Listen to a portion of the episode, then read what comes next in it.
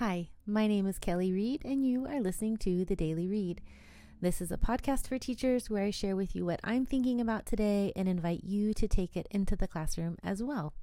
This is episode 081, and it's called Hand is to Glove as Foot is to.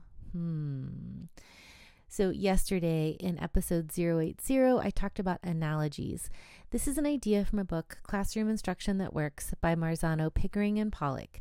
And I'm going to be sharing some ideas from this book all week. So, in this book, they talk about different ways to identify similarities and differences, and how this is a technique that really works in the classroom. So, an analogy is A is to B as C is to D.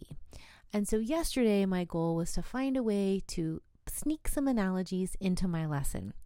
And I gave them the entire analogy. So, all the words. And today I'm going to turn it up a notch and I'm going to give them a different kind of teacher directed analogy. And that is to give them an analogy with a word missing. So, hand is, is to glove, as foot is to blank. And have the children fill in that blank and then, of course, defend their answer.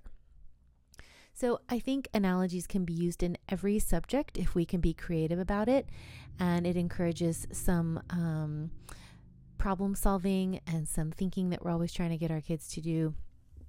So, for example, in geometry, circumference is to circle as perimeter is to blank. Or math, mean is to average as mode is to blank. So, this may be a good way to review concepts that you taught a few weeks ago um, by building in some analogy work. Uh, this may be a good way to get them thinking about a lesson they've just had and see if they can fill in those blanks and a way to check for comprehension. So, now that they know what analogies are and hopefully had a good, fun experience with them, we can make it a little bit harder. So I'm looking forward to taking this into the classroom today and seeing how it goes. Uh, if you do the same, let me know how it went. You can send me an email at the daily read podcast at gmail.com. Thanks so much for listening, you guys. Have a great day, and I'll talk to you soon.